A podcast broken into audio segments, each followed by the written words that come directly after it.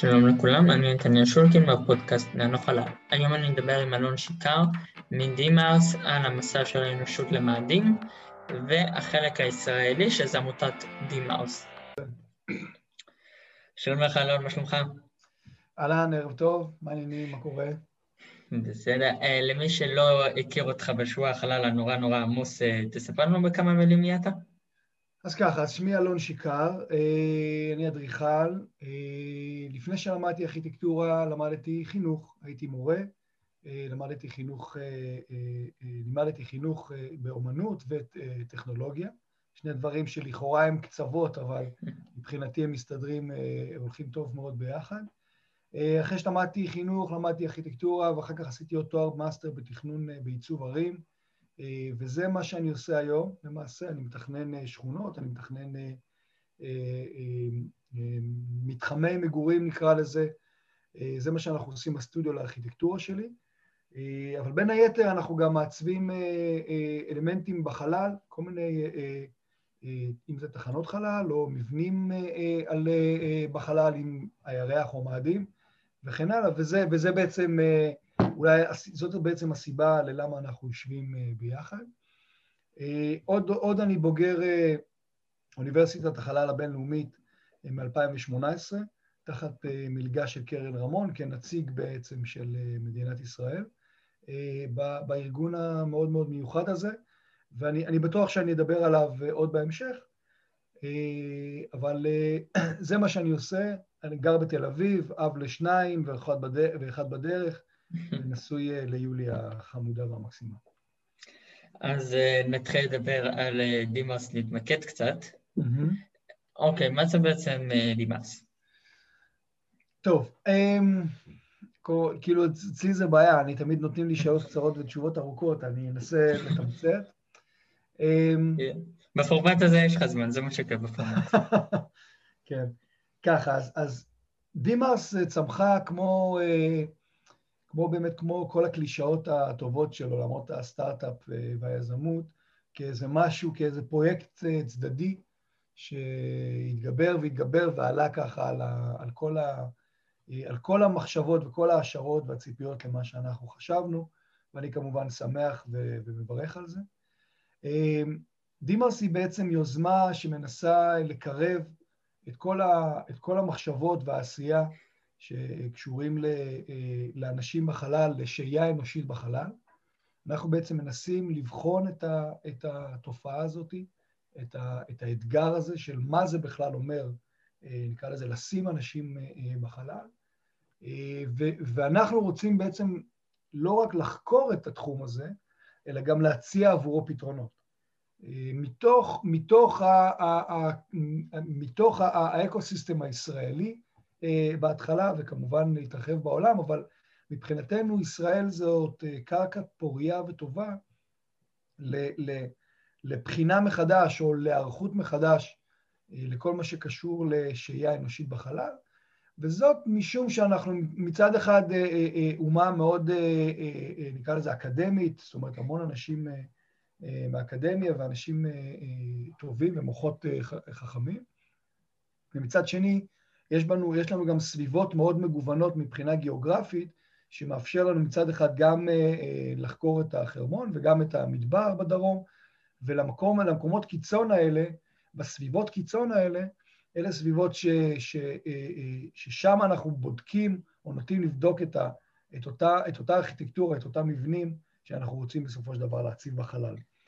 אז דימארס היא התחילה כמו באמת איזה סוג של, אה, נקרא לזה חוג אה, של, אה, של מדענים מכל מיני תחומים. אנחנו היינו נפגשים אחת לשבוע, וכמובן כל השבוע בטלפונים ובוואטסאפים, אבל אחת לשבוע במשך 4-5 שעות יושבים ובעצם מקימים או הוגים את הפרויקט הזה מתוכנו, והמטרה הראשונית הייתה בעצם לבנות מבנה לבנות מבנה בסיסי, הביטט, תכף אני אסביר בכלל על המושג הזה. אתה לבנות בעצם איזשהו הביטט כזה, ולאמן בתוכו אה, אה, אה, אסטרונאוטים אנלוגיים, זאת אומרת, לייצר איזושהי משימת הדמיה מאוד מקצועית, מאוד איכותית, וכך, ועל ידי המשימות הדמיה האלה, בעצם לבדוק לעומק איך, איך בני אדם יכולים לשהות בחלל באזורים של, באזורי קיצון, באזורים שדורשים מבנה יחסית קטן ומצומצם, באזורים שאין בהם משאבים ואי אפשר לה, לה, להעביר אליהם משאבים בצורה פשוטה. אז אלה עולמות התוכן, אלה, אלה המחשבות והרצונות ש, שיצרו את, ה, את, ה, את הגוף הזה שנקרא דימאס. עכשיו, באופן פורמלי דימאס זאת עמותה, אה, אנחנו הקמנו אותה לפני אה, כמעט שנתיים וחצי, אחרי המשימה הגדולה שלנו, המשימה הראשונה ש, שיצרנו, אה, ועד היום אנחנו בעצם, אנחנו ממשיכים לקדם ולשכלל את, ה, את, ה, את העשייה שלנו, את הפרקטיקה הזאת, כותבים על זה לא מעט מאמרים ומבצעים על זה לא מעט מחקרים, כמובן הרבה שיתופי פעולה. והכל כרגע סביב התחנה שיש לנו אה, במחטה שרמון. יש לנו תחנה קבועה אה, שאנחנו אה, הקמנו, ונדבר עליה גם עוד, עוד, עוד רגע. והתחנה הזאת עובדת וגם מפיקה תוצרים מדעיים, מצד אחד, ומצד שני גם מקרבת לא מעט אזרחים, לא מעט תלמידים, סטודנטים, אל התחום הזה של החלל, ואלה, וחושפת בעצם את הרבגוניות הזאת של התחום של החלל. אה, אז זאת אה, תשובה, מה זה דימון? אז דקה לפני שניגע בפעילות החינוכית, את זה קצת נשאיר לסוף. אה, ציינתם שאתם רוצים להתמקד בהתיישבות של כוכבי לכת. למה ההתמקדות דווקא הייתה על מאדים? שאלה מצוינת. אני חושב, אני חושב שכאילו, שהגיע הזמן, זאת אומרת, השעה, השעה של הדור שלנו והדור, והדור שלך כמובן, אה, בעצם סוג של, אה, נקרא לזה לכבוש עוד, אה, עוד יעד, ואני, ואני אומר לכבוש כי זה, זה בעצם הצעד הראשון. בסופו של דבר צריך להחליט לאן, לאן עושים את ה... איזה, איזה, איזה חוף אתה כובש קודם. ואם מדור של שנות ה-60, כסוג של התפכחות אחרי מלחמת העולם, אה, וסוג של אה, אה, כל מיני היבטים גיאופוליטיים. בסופו של דבר בשנות ה-60 הירח הוא היה היעד ש, ש, שאותו שמו האמריקאים והסובייטים לעיניהם, אז, אז, הירח, אז, אז, אז בעצם הירח היה השער הראשון, אבל בסופו של דבר לדור שלנו, אני חושב שמגיע או רצוי שיהיה יעד נוסף ש... יממש או יאפשר לטכנולוגיות החדשות ש... אה, אה, והרבות שהתפתחו פה מאז שנות ה-60, בעצם יאפשר להם אה, לממש, נקרא לזה, את הפוטנציאל שלהם ולנחות ובסופו של דבר להגשים את, ה... את היעד הזה של לכבוש את מאדים. ושאלת למה מאדים בעצם? אז, אז מאדים הוא מעניין, זאת אומרת, הוא קודם כל הוא, הוא מעניין כי הוא, הוא בעצם נוצר אה, מבחינת החיים שלו, הוא נוצר כמעט באותה נקודה בזמן שכדור הארץ נוצר, אה, ארבע וחצי מיליארד שנים אחורה, ו, ו, ולמעשה אפשר לראות את מאדים ככוכב, שקפא, נקרא לזה, והתרוקן, מ, מה, אה, מהיופי הזה שאנחנו קוראים, בו, קוראים לו טבע, הוא כמעט התרוקן מהדבר הזה, וההתרוקנות הזאת היא בעצם השאירה אותו כמעט כמו, אה, כמו כדור הארץ, אבל אה, אה, בפורמלין או באיזשהו, כאילו המצב שלו קפא. ולכן זה מעניין אותנו כחוקרים לחזור למקום כזה, לזהות בו עקרונות ו- ואלמנטים שנוצרו או, או, או, או, או, או התפתחו וקפאו בהתפתחות שלהם. אותנו כחוקרים של כדור הארץ זה מעניין כדי להבין, בעצם יש לך למה להשוות בצורה מדויקת ו- ומעניינת. זה, זה מהיבט האחד. Mm. אה, אה, וכמובן, יש, יש את ההיבט של אה, לחפש האם אם זה שאריות של חיים שהיו, או עקבות של חיים שהיו... יש איזה סיכוי כזה למצוא לדעתך משהו? אני חושב שזה עניין כאילו בתור מדען זה קצת מצחיק להגיד, אני חושב שזה עניין של מזל, אבל, אה, אה, אבל בסופו של דבר, כאילו אתה, אתה, אתה צעיר ממני, אבל אתה גם יודע שלמזל יש לא מעט אה, mm. חשיבות בעולם הזה שלנו. תנסה לחשוב שאנחנו נמצא, אנחנו בעצם פה, אנחנו מגיעים למאדים מנקודה שבה הכוכב הזה קיים באמת ארבע וחצי מיליארד שנים, מתוך הארבע וחצי מיליארד שנים, אם אני מסתכל על כדור הארץ, חיים בכדור הארץ הם לא היו לאורך כל הארבע וחצי מיליארד שנים, זאת אומרת, הם יחסית זמן קצר מאורך חייו של, של הכדור. יודעים שגם פה היה איזשהו סוג של אה, עידן הקרח. כן, כן, למשל. בוודאי. ו- וגם במאדים כמובן. אז הסיכוי שאנחנו נגיע למאדים ונמצא, ולא נמצא, אה, אה, אה, ונמצא חיים, סליחה, הוא סיכוי נמוך, כן? אבל, אבל אם נחפש מספיק ואם נלך למקומות האסטרטגיים... הוא לא אפס. סיכוי נמוך, זאת אומרת, הוא לא, או, או, או, או, או אפס כמובן, אבל, אבל אם אנחנו נהיה חכמים מספיק ונלך למקומות שאנחנו, א', כאן יודעים בכדור הארץ שמתפתחים בהם חיים, וב', שנעשה את, המח... את התצפיות בצורה חכמה ונבחן את השטח של מאדים, אם זה על פני השטח ואם זה מלמעלה בלוויינים, נבחן אותו כמו שצריך, אנחנו יכולים בהחלט להגיע לנקודות ש... שסביר להניח שנמצא בהם, בהם עקבות, אה, עקבות של חיים, ו... אה, ולשם אנחנו חותרים, זאת אומרת, לשם גם נאס"א ואיס"א, סוכנות החלל האירופאית, אה, שולחים את, ה... את הקשושיות או את הנחתות כדי לבחון את, ה... את הפוטנציאל לחיים במקומות האסטרטגיים האלה, במקומות שמים קפואים, קפאו בהם, או במקומות ש... שבהם השמש או הקרינה מהשמש יחסית מוגנים מפניה. אז, אז אני מאמין שנמצא אה, אה, עקבות אה, לחיים, ש, לחיים פרה-היסטוריים או, או לחיים שהיו שם בעבר. מאוד מעניין, שאלה כמובן, אולי שאלת השאלות של האדם. האמת, מאדים הוא יחסית ממופה, כאילו לא פיזית על ידי בני אדם, אבל על ידי לוויינים, מכוניות של נאס"א שמתרוצצות שם. למה לדעתך אין ניסיון להגיע גם קצת מעבר לירח ומאדים מהסביבות שקצת מוכרות אה, לכם המדענים?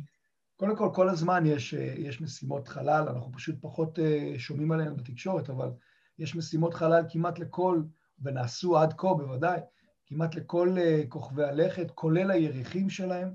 זאת אומרת, אנחנו, אנחנו, אני אומר, המין האנושי שלח, אם זה גשושיות, אם זה נחתות, אם זה חלליות לוויין, שיחוגו מסביב לאסטרואידים או לכוכבי לכת או ירחים של כוכבי לכת. זאת אומרת, הדברים האלה גם, באופן עקרוני, גם הם ממופים, אה, אבל בסופו של דבר, כשאתה יורד אל הקרקע ובודק את הדברים, אז זה נראה, זה נראה אחרת ומרגיש אחרת מאשר שאתה מרחף מעליהם. אה, ולכן לכן החשיבות הגדולה, ובסופו של דבר כן לרדת לכוכב, כאן חשוב לומר ש, שדווקא יש איזשהו קונספט חדש שמתפתח, וזה הקונספט של ה-Space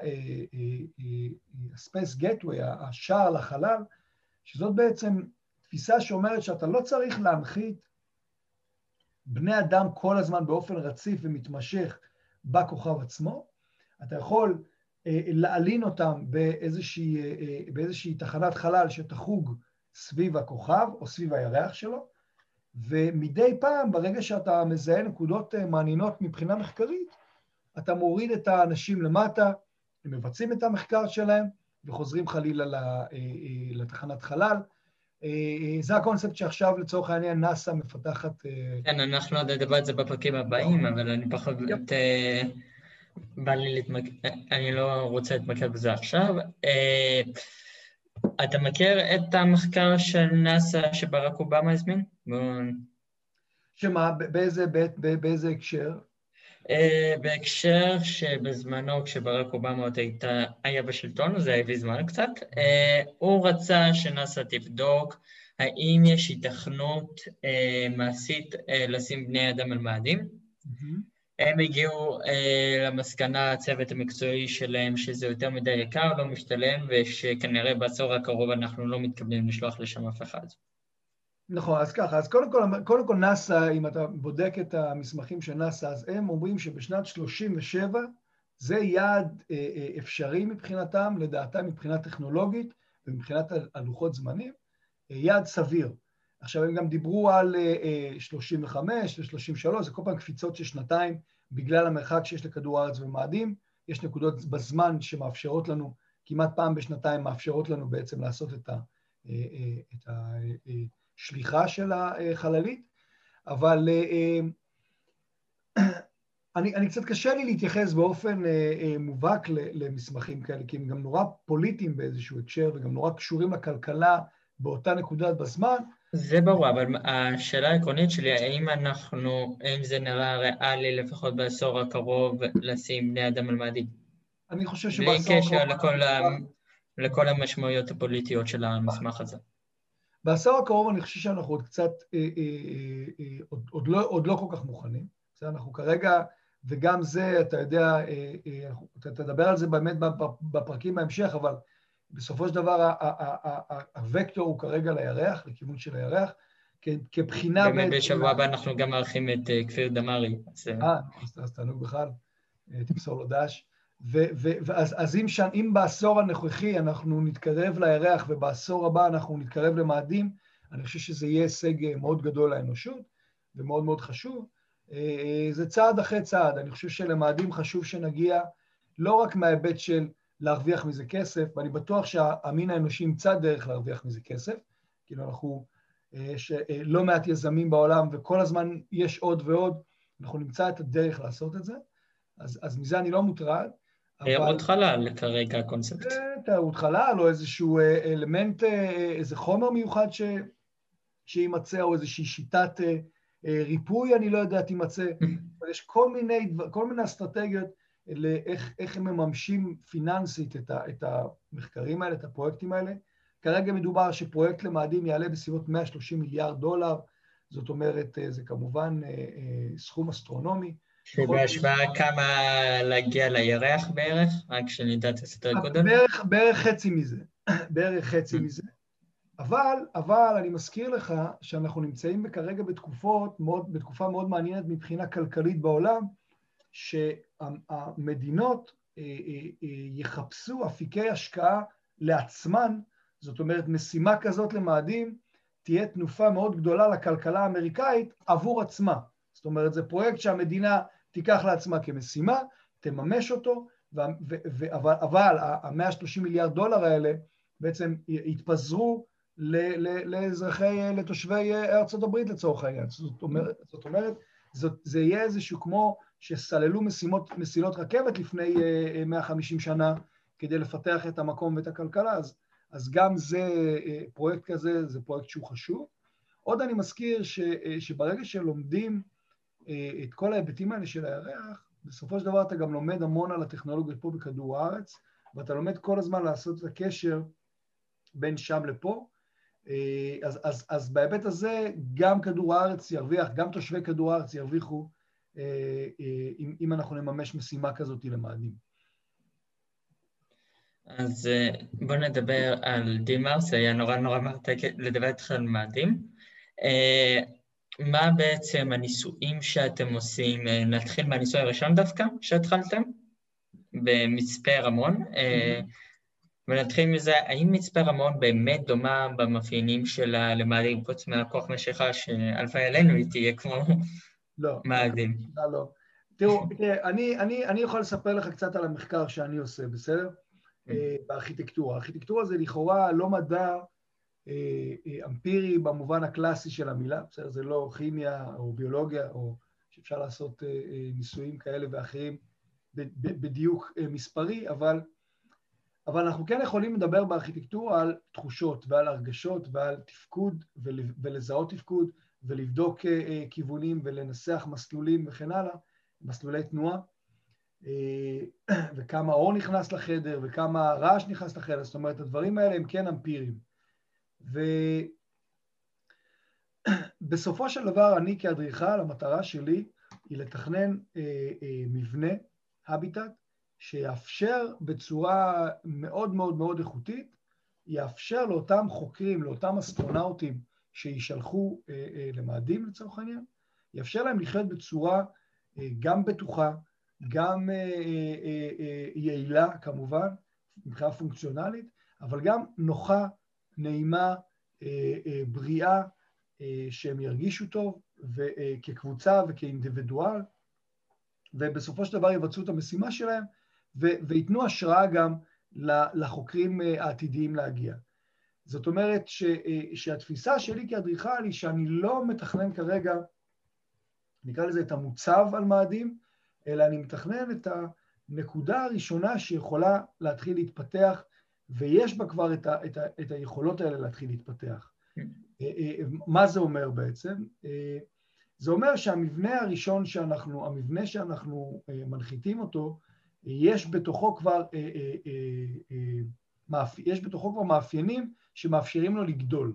זאת אומרת, אני מנחית כרגע, מה שאנחנו עושים בסטודיו, זה אנחנו מנתחים כרגע את החלליות ואת הטילים שישלחו למאדים.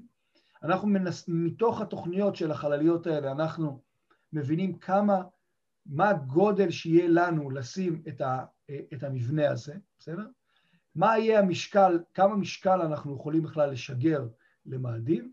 מתוך שתי הנתונים האלה, הגודל והמשקל שאנחנו, הפיילוד, המשקל של העומס שאנחנו יכולים להעמיס על החללית הזאת, מתוך זה אנחנו בעצם מתחילים, אנחנו מתחילים לגזור לאחור ולתכנן את המבנה, כאשר ברור לנו שזה מבנה שהוא יהיה יחסית קטן. זאת אומרת, החללית, הקוטר שלה הוא 10 מטר, הפיילוד שלה צריך להיות בסביבות 9 מטר, זאת אומרת, זה כבר מגביל אותנו. ו, ואני רוצה להוכיח שבאמצעות מבנה של 9 מטר, שהוא בקוטר 9 מטר, אנחנו בעצם יכולים לבצע את כל שלל הפעילויות שאנחנו אה, אה, אה, רוצים או מבקשים מאותם חוקרים, וגם לתת להם את האופציה לחיות חיים מאושרים ושמחים, נקרא לזה, במאדים, על אף הסכנות. מי שהולך להיות במאדים, דעתך הולך להיות יותר דומה לאסטרונאוטים שנחתו על הירח, שהם היו בדרך כלל טייסים מצבא ארצות הברית, או שאנחנו נראה משהו בסגנון כמו חקלאי הצבר הישראלי דווקא במאדים. אז זאת נקודה מצוינת, ואני חושב שתעשיית החלל, התחום הזה של החלל עבר שינוי גדול מאוד ב-20 שנה האחרונות, מאז עידן ה-Challenger, מאז עידן המעבורת חלל, כי הבינו בסופו של דבר שהחלל יש לו פוטנציאל או ש, שחייב שכל מקצוע, כל, כל תחום התמחות אה, אה, אה, מדעית אנושית אה, אה, תקבל בו איזשהו ייצוג. אם זה אה, מעולמות של משפט ו, אה, וכן הלאה, ומשפט בינלאומי, זאת אומרת החלל, התחום הזה של החלל חייב להכיל אותם בתוכו, ואם זה כמובן פסיכולוגיה וסוציולוגיה של איך אנשים חיים ביחד וכן הלאה, אדריכלים, מהנדסים וכו'. זאת אומרת שאני ממש מאמין ש... שכבר, נקרא לזה המודל הקלאסי הזה של אסטרונאוט אה, שווה טייס קרב אה, ואיזה מאצ'ו קשוח כזה, אני חושב שזה בהכרח ישתנה. אה, הנה פרויקט ארתמיס, אנחנו רואים אותו שהוא מבוסס או ישלח... אנשים בעיקר הולכים להתמקם שם, כאילו הם לא הולכים להיות שם איזה חודש, חודשיים ולחזור, הם הולכים להיות שם שנתיים כנראה, נכון? נכון? זה, זה, זה, זה, אה, אה, ובגלל שא' זה מסע מאוד ארוך למאדים, בסביבות שמונה חודשים של אה, להגיע לשם, כמובן מסע מפרך וקשה ומפחיד ומסוכן, עוד, עוד להיות שם בסביבות שנה וחצי במינימום ולחזור את אותו זמן אחורה, זאת אומרת תקופה ארוכה, אתה צריך גם מגוון מאוד רחב של בני אדם, גם מגוון של, כמובן מגדרי, אבל מגוון בגילאים, ובבגרות הטבעית, וגם מבחינה מקצועית אתה תצטרך את המגוון הזה. נדבר רגע, אני לא יודעת כמה אתה מומחה בפסיכולוגיה, אבל אולי תוכל לתת לי את הנקודת מבט שלך, של איך אתה שומר עליהם אה, מה שנקרא שבויים. עם כדור הארץ אנחנו יודעים, יש אה, זמן תגובה של 20 דקות בין קשר לקשר, זה לא ריאלי באמת לבצע קשרים ככה, אה, רק להעברת הודעות. איך בעצם שומעים שכל אנשי הצוות, אתה יודע, לא יתחילו לריב אחד עם השני ושנתיים אנחנו נחיה בקרב שלנו נורמלי. מאוד מאוד קשה. קודם כל, אה, קודם כל, אה, זה מצחיק, אבל בסופו של דבר תזונה נכונה היא משפיעה באופן אה, ישיר על ה... על ה, על ה נקרא לזה, על נפש האדם, בסדר? על הדרך שבה הוא, הוא עובד. אז זה, וזה אנחנו יודעים מתוך מחקרים, זאת אומרת, מחקר מ... מ משדה ניסוי אנלוגי כזה, מהביטט כזה, שנקרא ביוספיר 2, בסדר? אתה, יש על זה לא מעט אה, חומר שאפשר לקרוא. אותו ביוספיר 2, אותה תחנת אה, אה, מחקר שאנשים חיו בה בבידוד מלא, בגלל שינוי בהרכב של האוויר, בסדר? זה יצר בעיה שהשפיעה על המים שהם שתו וכן הלאה, ועל האוכל ועל המזון שגידלו שם. מהר מאוד זה עבר להיות, הפך להיות, הם הפכו להיות, בגלל, בגלל התזונה, טיפוסים הרבה יותר עצבניים והרבה פחות מוכנים לדיבור והרבה פחות פתוחים, וזה יצר, כמובן מהר מאוד הוביל לאיזשהו קלאש, לאיזשהו ריב בין אנשי הצוות, והם סיימו את המשימה בניתוק, זאת אומרת, אלו מאלה. ולכן, זה בראש ובראשונה משהו שאנחנו צריכים לשים עליו דגש, אבל מהבחינה, בואו נדבר קצת מהבחינה האדריכלית, מהתחום שלי, יש, יש אה, אה, כמה, כמה סוגים של חללים, של מרחבים שאני מנסה לפתח. כמובן יש לנו את המרחב... שנייה רגע, סליחה רגע שאני עוצר אותך. אה, אתה אמרת שאנחנו הולכים, שאתה הולך להביא מבנה למאדים. איך? אה, אתה לא יכול פשוט לקחת את הבית, נגיד שאני אני יושב עליו לק... ולהביא אותו על טיל למאדים, איך עושים את זה? נכון, אנחנו נצטרך להיות יותר מתוחכמים מזה, ו... אה, ויש בעצם פה, אני, אני, אחזור, אני אחזור לתשובה השנייה עוד מעט, כי היא שאלה, שאלה כן. טובה. אני, יש לנו פה בעצם שלושה שלבים בחייו של מבנה. המבנה הבסיסי הראשון זה המבנה שיישלח עם הטיל עצמו, בסדר? ויכול להיות שזה אפילו יהיה הטיל עצמו. זה אלמנטים בתוך הטיל עצמו, הם יהיו אלה שיגורו בהם, בהם האסטרונאוטים אה, בחודשיים הראשונים של אחרי הנחיתה. בלאו הכי, הם לא, יצ... הם לא ינחתו וישר הם יצאו החוצה, בלאו הכי ייקח להם איזה שלושה שבועות להתרגל לכבידה החדשה, להתכונן, לוודא שהדברים בסדר, לוודא שכל ה... כל הסביבה שלהם היא, היא, היא, היא תוכל לאפשר להם אה, לשאת את החיים שלהם כמובן. אז, אז הטיל עצמו, בוא נגיד שהטיל עצמו הוא המבנה, הוא הבית הראשון שהם, ש, שהם השתמשו בו. לאותו בית, לאותו מבנה קשיח, לאותה יחידה, לאותו דבר שנחת, אנחנו אה, אה, אה, מייצרים מנגנון של פתיחה. עכשיו, מנגנון של פתיחה, או שהוא יגדל למעלה לגובה, או שהוא ייפרס לצדדים. אה, ובהביטט הראשון שלנו בעצם בנינו מבנה מבנה בסיסי שהוא 13 מטר מרובע, שנפתח ל-60 מטר מרובע, בסדר? בעצם הוא נחת ונפרס, הוא כמעט, הוא הגדיל את עצמו ביותר מפי שלוש, ובמבנה החדש שאנחנו אה, אה, אה, בונים אותו, זה עתה, שהוא כבר הרבה יותר מקצועי, הוא כבר באמת state of the art, הוא, הוא בחוד רוחנית של, ה, של המבנה, אה, אה, אנלוגיים, מבנה הביטט כאלה, אז הוא נוחת בסביבות אה, אה, 60 מטר, אבל הוא יכול לקבל עוד קומה נוספת שבעצם מתרוממת ו, ונפרסת.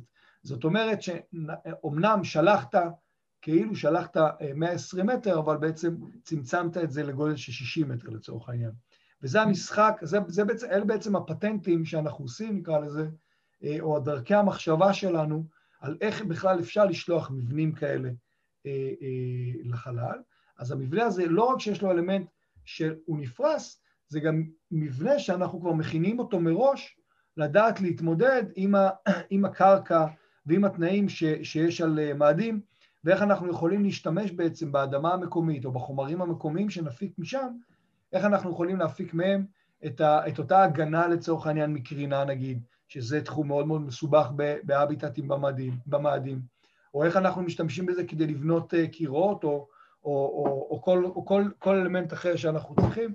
זאת אומרת, איך אתה משתמש ב, ב, בחומרים, בחומרים המקומיים, זה בעצם ה, אולי האתגר הכי גדול שלנו כמתכננים.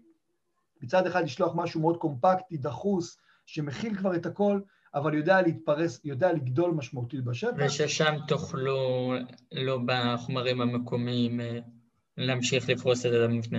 נכון, נכון. אז, אז, אז בואו בוא, בוא ננסה לצייר איזשהו, אה, איזשהו תסריט כזה, שחללית נוחתת, החלליות האלה, הם, הם אמרתי, הן די גדולות, זה קוטר של עשר מטר, תנסה לדמיין דבר כזה, זה, זה, יותר, זה יותר ארוך מאוטובוס. אה, אה, אז מבנה כזה של, בקוטר של עשר מטר שנחת, ומתוכו אנחנו מרימים איזשהו אלמנט, מדובר כבר במבנה יחסית אה, גדול, ש, שיאפשר בעצם חיים לאותם שישה אסטרונאוטים. ו, ואנחנו בעצם שולחים אותו ריק כמעט, אנחנו שולחים את כל הקירות שלו ריקים מחומר, ובסופו של דבר מצפים מאותם אסטרונאוטים, מאותם חוקרים, למלא אותו בסופו של דבר באדמה המקומית, כדי בעצם להגן מקרינה, וכדי לאפשר לו את הגדילה ואת הפריסה העתידית הזאת. אבל המשחק הוא לשלוח כאילו אפס חומר ו, או, או מינימום חומר ולהפוך אותו שמה למקסימום, למקסימום ווליום, למקסימום נפח. יש אולי אופציה, נגיד, אנחנו יודעים שזה לא, שזה כרגע בגדר ניסויים כאן על כדור הארץ, אבל של מדפסות תת-מימד שידפיסו את נכון. הדברים האלה. נכון. אז מדפסות תת-מימד זה תחום כמובן מרתק, שאנחנו עובדים עליו לא מעט, אבל הוא, הוא בשלב, נקרא לזה, השלישי. הוא בשלב כבר שיש לך כבר מבנה, יש לך כבר איזושהי, איזושהי תשתית, איזשהו בסיס, אם, אם הגדלת אותו, הקטנת אותו, זה לא משנה, אבל רק בשלב, בשלב השלישי, בשלב שאתה כבר נקרא לזה מבוסס, אתה כבר יודע את ה... את ה אתה כבר מכיר את התנאים, אתה כבר מכיר את היכולות של, ה, של החומר, של האדמה, של, ה, אה, אה, של הדברים, של ה... נקרא לזה התנאים האקלימיים על מאדים, אתה כבר מכיר, והפיזיקליים אתה מכיר, רק אז אני חושב, אני מעריך, אנחנו נוכל להשתמש בצורה גורפת, באופן גורף, במדפסות שכאלו. אה, הנה, אפילו כאן בכדור הארץ, מסתבר, למרות שלפני אה, חמש-שש שנים זאת הייתה בעצם הבשורה הגדולה, המדפסות לתלמד, אנחנו גם רואים פה שזה לא כזה טריוויאלי להכניס את, העולם, את העולמות של ההדפסת לתלמד לתוך העולמות של הבנייה והארכיטקטורה, כי בסופו של דבר אתה עדיין צריך את הלייבור, אתה עדיין צריך את העבודה בפועל כדי שהדברים יקרו, ואני חושב שאם אנחנו אה, אה, נבנה במבנים בהדפסות תלת מימד, זה יהיה רק בדור הבא של החוקרים שיגיעו למאדים, לא בדור הראשון.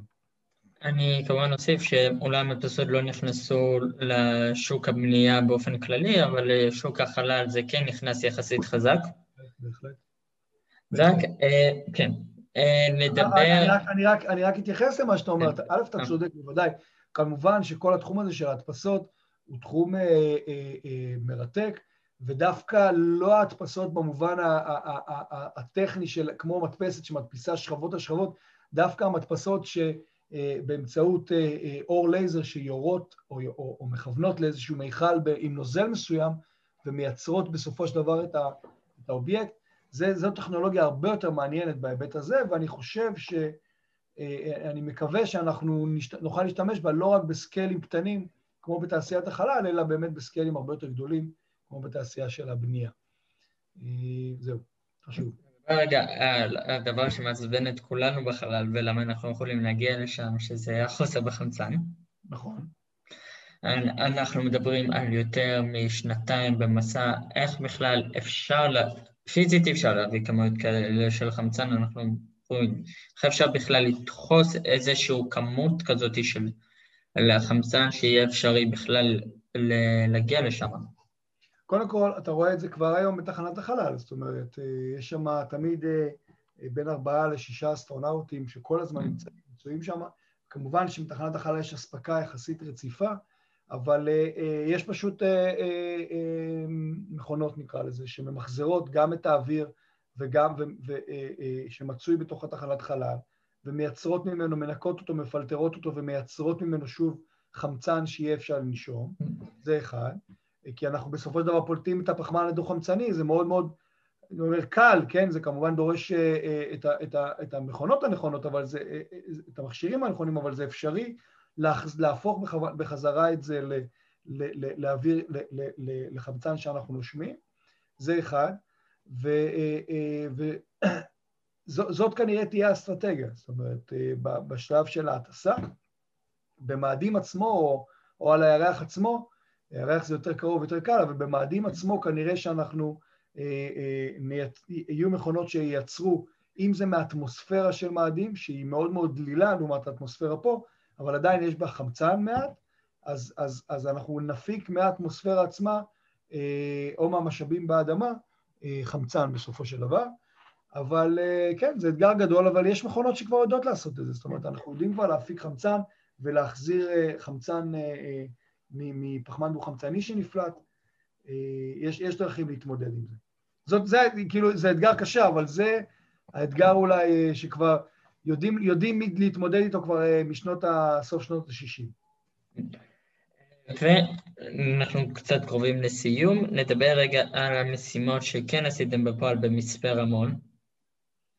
מונה, אתה יכול בהחלט לקצר אותם, נגיד את זה ככה? אז תראו, אז, אז תראה, יש לנו, יש לנו כמה משימות שכבר עשינו, עשינו כבר בערך אה, אה, ארבע משימות, ארבע משימות מדעיות רציניות, ומה שקורה זה שמזמינים מאצלנו, אוניברסיטאות מה, מהעולם מזמינות אצלנו מחקרים, ואנחנו עושים אותם. עשו אצלנו מחקרים, נתחיל ממחקרים פסיכולוגיים, זאת אומרת של איך, ש, ש, לצורך העניין, מחקר שבודק את אוצר המילים של, ה, של החוקרים לאורך המשימה, בסדר? הוא בודק אותך, והוא בודק אותך גם במצבי קיצון, במצבי לחץ, וגם במצבים שאתה מחוץ להביטט, ומחוץ לה, באיזושהי משימת, במשימה מחוץ למבנה, ו, וגם לפני שאתה הולך לישון. זאת אומרת, ואחר כך בניתוח של אוצר המילים של אותו אסטרונאוט, הם יכולים כמעט בוודאות לדעת באיזה מצב הוא היה יותר לחוץ, פחות לחוץ, יותר, יותר משתף פעולה, פחות משתף פעולה. אז זה נגיד מחקר אחד, או סוג מסוים של מחקרים.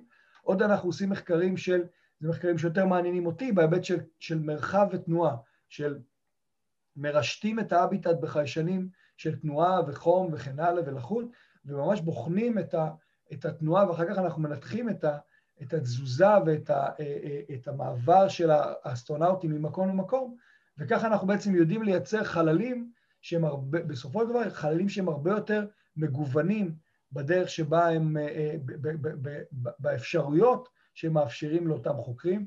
אז זה עוד מחקר.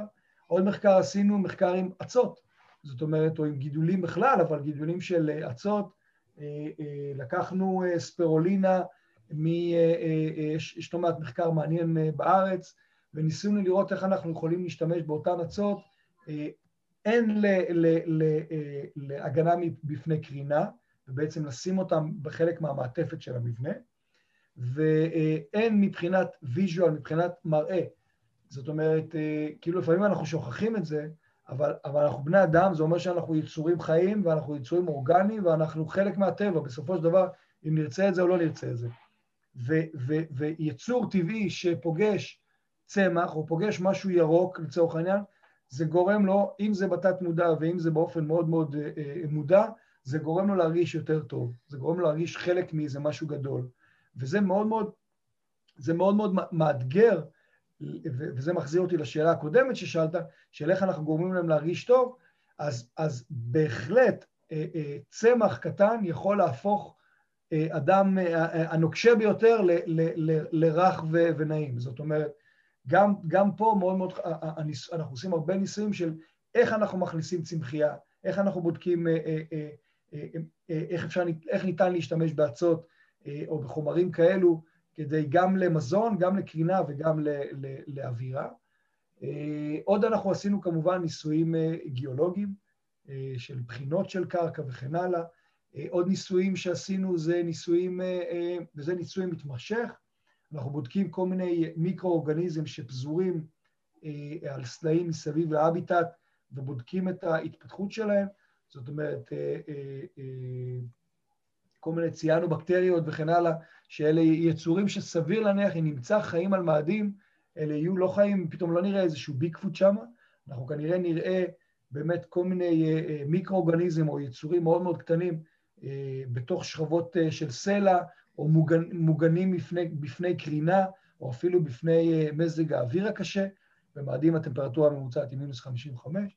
זאת אומרת, סביר להניח שאם אנחנו, uh, uh, uh, uh, מחקר כזה של איך אתה מוצא חיים במקומות, בתוך סלע, במקומות קיצון, שזה מחקר שאנחנו עושים בהביטט, בדימארס, אז זה כנראה מחקר שיוכל לעזור לנו אחר כך גם על מאדים. עוד משהו שהוא נורא מעניין אותי באופן אישי זה המרחב, אה, מרחב תודעה של אדם. זאת אומרת, איך אני גורם, אה, בקורונה אנחנו מרגישים את זה, איך אני גורם לאדם להרגיש יותר טוב, נקרא לזה בתוך החלל של הראש של עצמו. בסדר? זה כאילו נשמע, אנחנו מדברים על איזה... המחקר שלך יעזור עכשיו גם אה, חולי הקורונה. אני, אני, אני, אני, דווקא הקורונה כאילו איששה אצלנו את התיאוריה שאדם שיש לו תודעה פנימית הרבה יותר עשירה ומגוונת, בסופו של דבר יותר קשה, נקרא לזה, לזעזע אותו. בסדר? הרבה יותר קשה להשפיע לרעה על אדם שיש לו בסיס איתן או בסיס רחב של, של ידע, מודעות, מגוון רחב של רגשות, ו, וזה עוד, עוד מרחב שבדרך כלל לא מתייחסים אליו, כי אומרים, וואו, חללית ממש קטנה וצפופה, איך אתם הולכים לחיות שם? אם אדם הוא מספיק עשיר, נקרא לזה תרבותית, בתוך הראש שלו, אז הוא יכול גם לחיות uh, בתוך צינוק, uh, וראינו לא מעט, uh, uh, או בתוך איזה מערה uh, במשך 30 שנה. זאת אומרת, אנחנו מכירים את הסיפורים עליהם מההיסטוריה, uh, חלקם אגדות, חלקם מציאות, אבל בסופו של דבר אנחנו גם צריכים לעבוד מאוד על ההיבט הפסיכולוגי, כי הוא משפיע באופן ישיר על, על התפיסה המרחבית של האדם. אז, אז הרבה ניסויים שקשורים לזה, זה כמובן מאוד, מאוד מעניין ומסקרן אותי כאדריכל. הגענו לחלק של הסיום, תודה רבה. נתחיל מזה. איזה כיף. מה, זהו? כאילו מה, אתה אמרת לי שעה, שעה, סתם, אני, אני צוחק. אנחנו, אנחנו... אני יכול למשוך את זה. לא, לא, אני רק רוצה להתייחס, תראו, קודם כל תודה רבה, אבל אני רוצה להתייחס לנקודה של מה זה הביטט, כי, כי לא אמרתי את זה. הביטט אה, אה, אה, זה מושג בכלל, זה מושג מביולוגיה, ממדעי הסביבה. והוא אומר, סך כל התנאים הדרושים לאורגניזם כדי לחיות בצורה של שגשוג בצורה שהיא, שהוא לא חי בצמצום.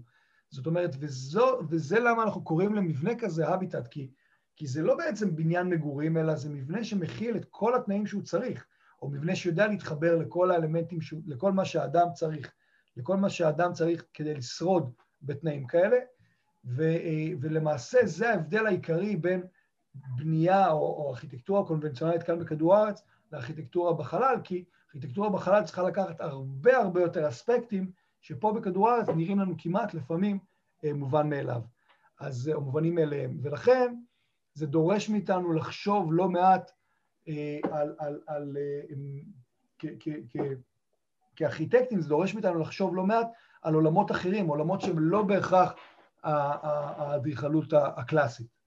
וזה נורא, אותי זה נורא מסקרן להיות כל כך מגוון בתפיסה. אה, בדרך כלל זאת אה, מה שנקרא פינת הקרדיטים. מי השותפים שלכם, המממנים שלכם? אה, אתם עמותה בכל זאת.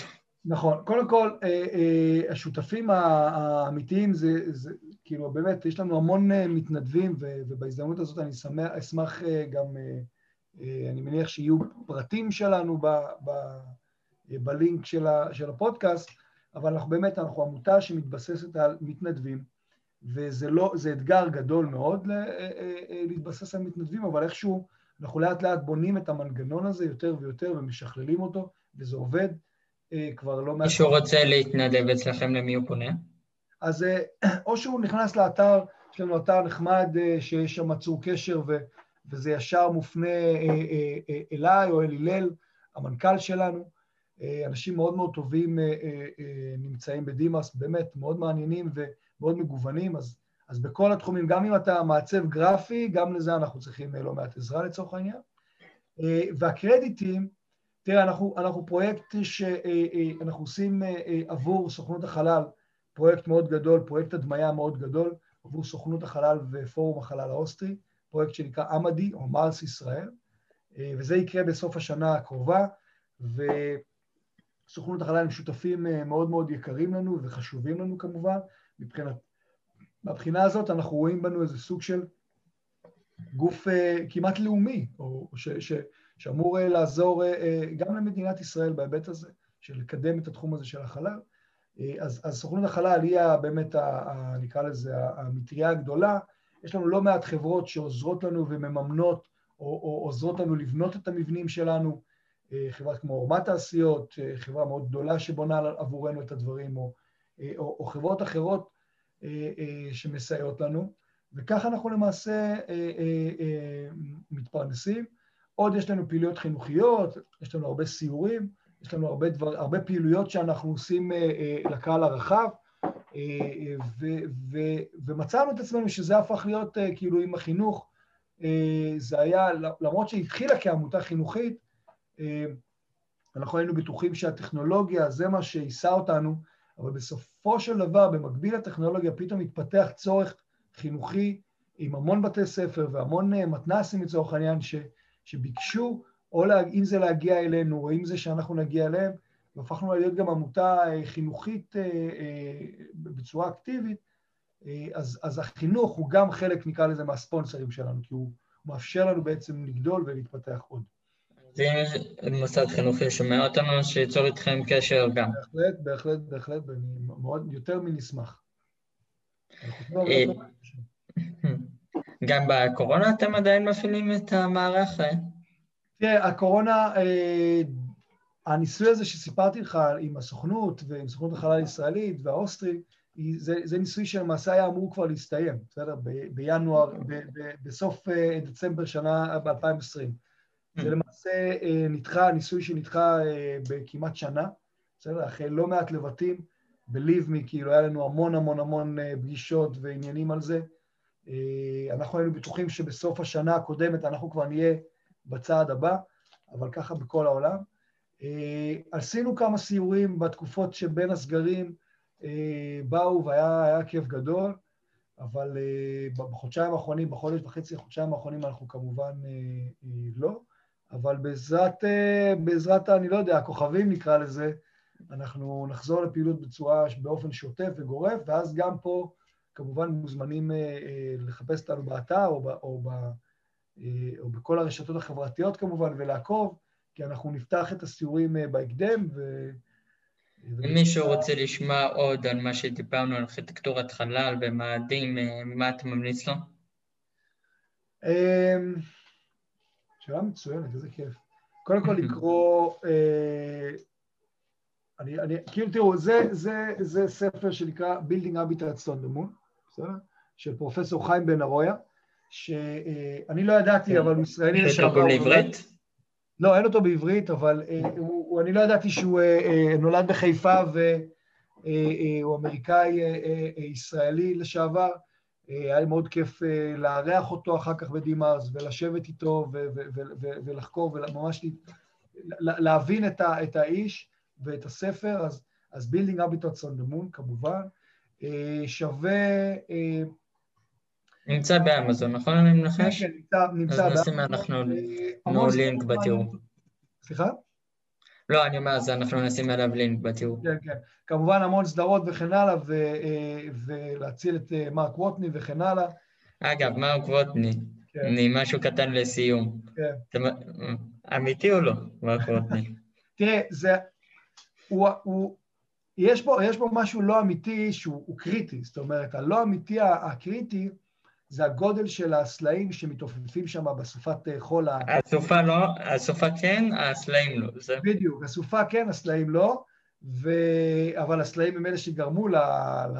ל... ל... לריסוק הזה, אבל סך הכל, סך הכל אני חושב שזה מאוד מאוד מעניין, הם מציגים שם את כל המגוון של, ה... של הצרכים או, ה... או ה... מה אנחנו צריכים בעצם כדי לקיים חיים במקום כזה. אתגר אדיר, אני, זה מחזיר אותנו לעולמות של, לא יודע, עוד לפני שגילו את ארה"ב, את אמריקה, סליחה. מאוד מעניין מבחינה, מבחינה אנושית, זה מאוד מאוד מעניין בהיבט הזה. וכמובן, וכמובן ציוצים של אילון מאסק, אתה יודע, זה ברור. זה עובד, זה מוריד ומרסק אנשים כאן. נכון, נכון. וגם האלה, אני יכול גם שלא הרגו אותי אחרי זה. לא, הכל צריך בפרופורציות, זה תמיד, זה כמובן הכי חשוב. ציוץ על מניה שלו, ואנחנו ראינו מה קרה השבוע. נכון. אם סתם, בלי קשר לדימאס ומאדים, סרט, ספר, סדרה לאחרונה שקראת ואתה אומר, אני חייב שכל העולם ידע את זה. אוי, איזה כיף, איזה שאלה מצוינת. יש לי הרבה כאלה, אני אנסה לחשוב על משהו אחרון.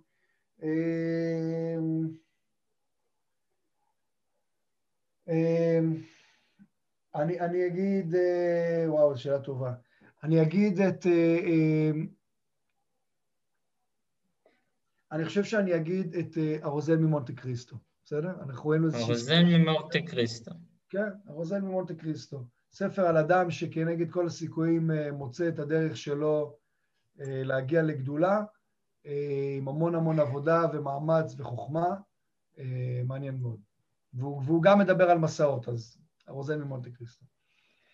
איזה כיף, ושאלה אחרונה ממש לסיום. בדרך כלל זאת הפינה שאני אחרי זה עורך ושם שיר בסוף. אני גונב פה פורמטים קצת. שיר אהוב? שיר אהוב? או יש מלא. אה, באמת יש מלא. אני תמיד שוכח לשים את ה...